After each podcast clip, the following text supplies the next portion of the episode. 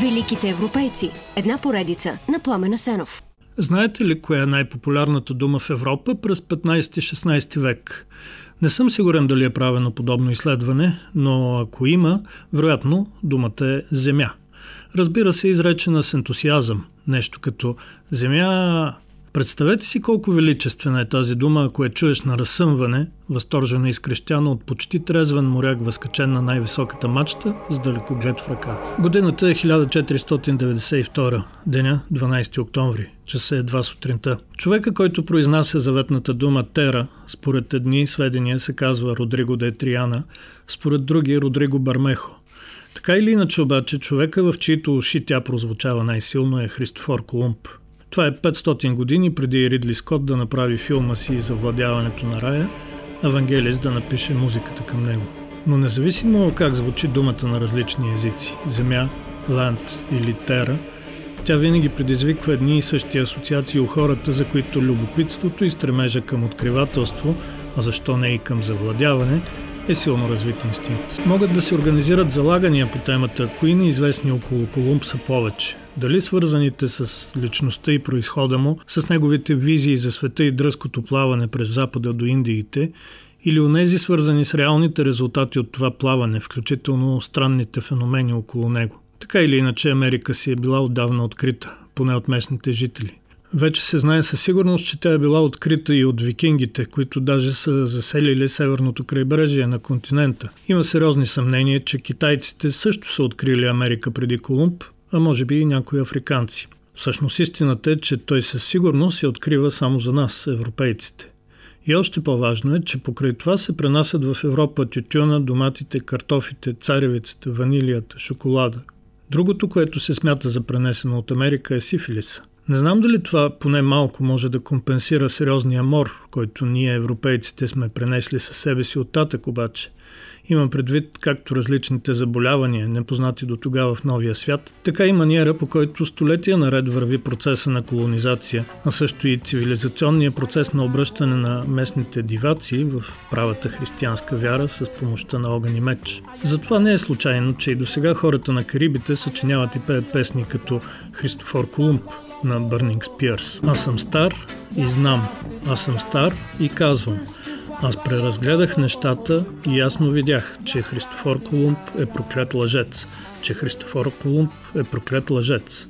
По-нататък възрастният мулат мистер Бърнинг Спиърс обяснява. Колумб лъже, че първият дошъл в Ямайка. Там е имало вече местни индианци, араваки и дори малко черни хора, които са напълно изчезнали скоро след неговото пристигане. В същото време пък красивата американска бяла лейди, кънтри певицата Сузане Вега, има песен Света преди Колумб, в която онова време се представя доста неприятно. Ако твоята любов бъде отнета от мен, всеки цвят ще бъде само бял или черен. И това ще бъде толкова плоско, както света преди Колумб. Колкото и романтично да звучи, това с плоския свят всъщност е една от многото заблуди, свързани с експедицията на Колумб, че той е тръгнал едва ли не за да докаже, че Земята е кръгла, не плоска. Нищо такова. Всъщност не само той, но и доста други хора са знаели истината. Факт е, например, че през същата 1492 година, когато Колумб потегля, в Нюрнберг, Германия, се появява първата карта на света във формата на глобус. Така че проблема в онзи момент не е бил формата на Земята, а разстоянията. Всъщност Колумб тръгва поради грешка в изчисленията. Той, както и мнозина други, мисли Земята за по-малко, отколкото тя е, и присмята, че ако тръгне на запад, ще стигне Азия за месец време, докато през източния път, покрай Африка, откъдето минават португалците, става за няколко месеца. Възможното съкръщаване на пътя до богатата на подправки Азия е и въдицата, на която се хващат Фердинанд и Изабела, испанската кралска двойка, която подкрепя експедицията на Колумб, като му обещава при успех да получи титлата адмирал, длъжността вице-крал на новите територии и други привилегии. Колумб е в разцвета на силите си. Мъж на 41, с дълъг опит в морските работи, с силен религиозен пламък в сърцето и с желание да направи нещо, което никой друг не е правил. И така на 3 август 1492 година по устието на Рио Тинто, Червената река, в океана излизат корабите Ниня, Пинта и Санта Мария.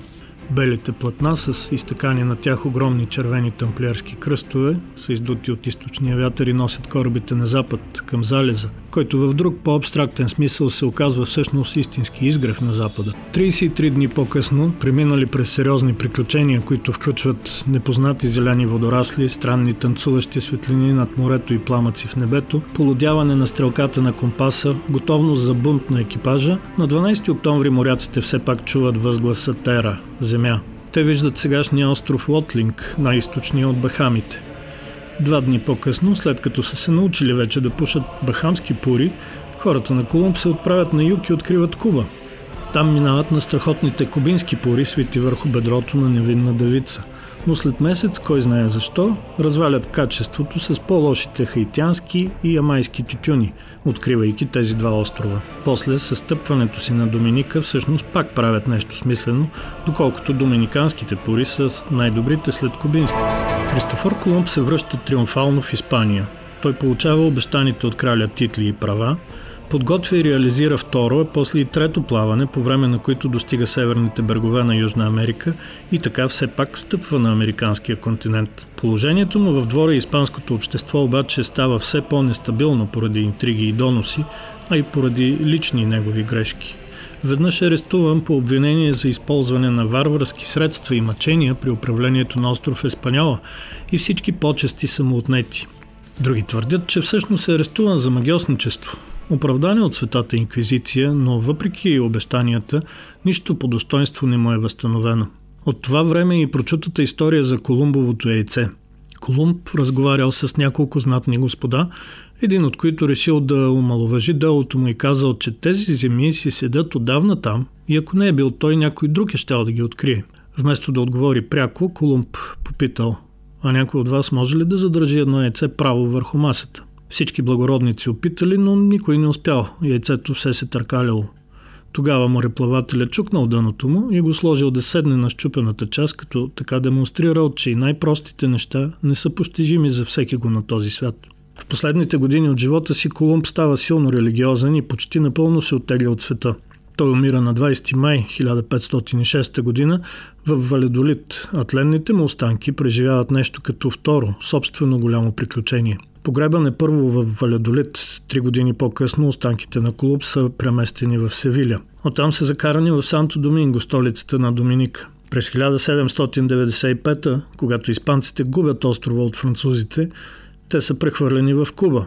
След 100 години испанците губят и Куба, но пренасят урната отново в Севиля. После обаче доминиканците намират зазидана в една стена урна с надпис Дон Кристобал Колон – Появява се версията, че останките му изобщо не са местени при френското нашествие, а просто скрити. Най-последното откритие обаче, което се базира вече на модерните ДНК анализи, гласи, че всъщност тялото на Христофор Колумб е разделено на две. Част от него е останала в Доминика, а друга част е преместена и върната в Севиля. Дано поне душата му е намерила покой в онзи рай, за който триумфално се запъти с три крехки кораба на име Ниня, Пинта и Санта Мария. Великите европейци. Една поредица на Пламена Сенов.